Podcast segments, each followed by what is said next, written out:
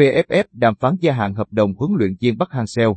Lãnh đạo VFF mong muốn có cuộc đàm phán gia hạn hợp đồng với huấn luyện viên Bắc Hang-seo ngay trong tháng 10 này.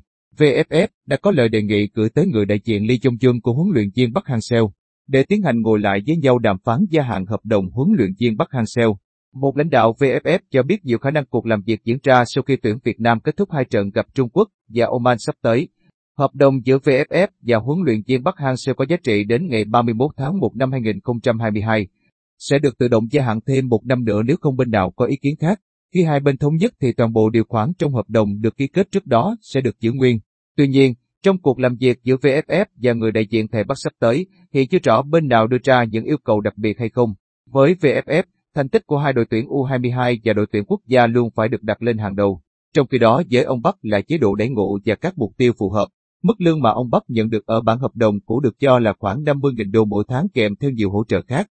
Với những gì đã làm được, huấn luyện viên Bắc Hang-seo xứng đáng được nhận mức lương cao để gắn bó lâu dài với bóng đá Việt Nam.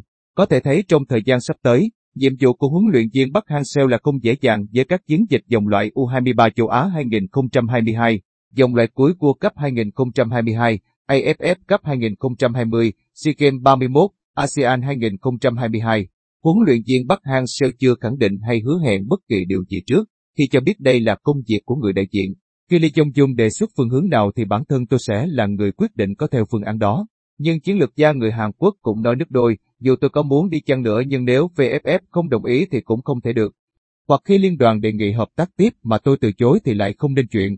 Di tuyển Việt Nam không một Australia,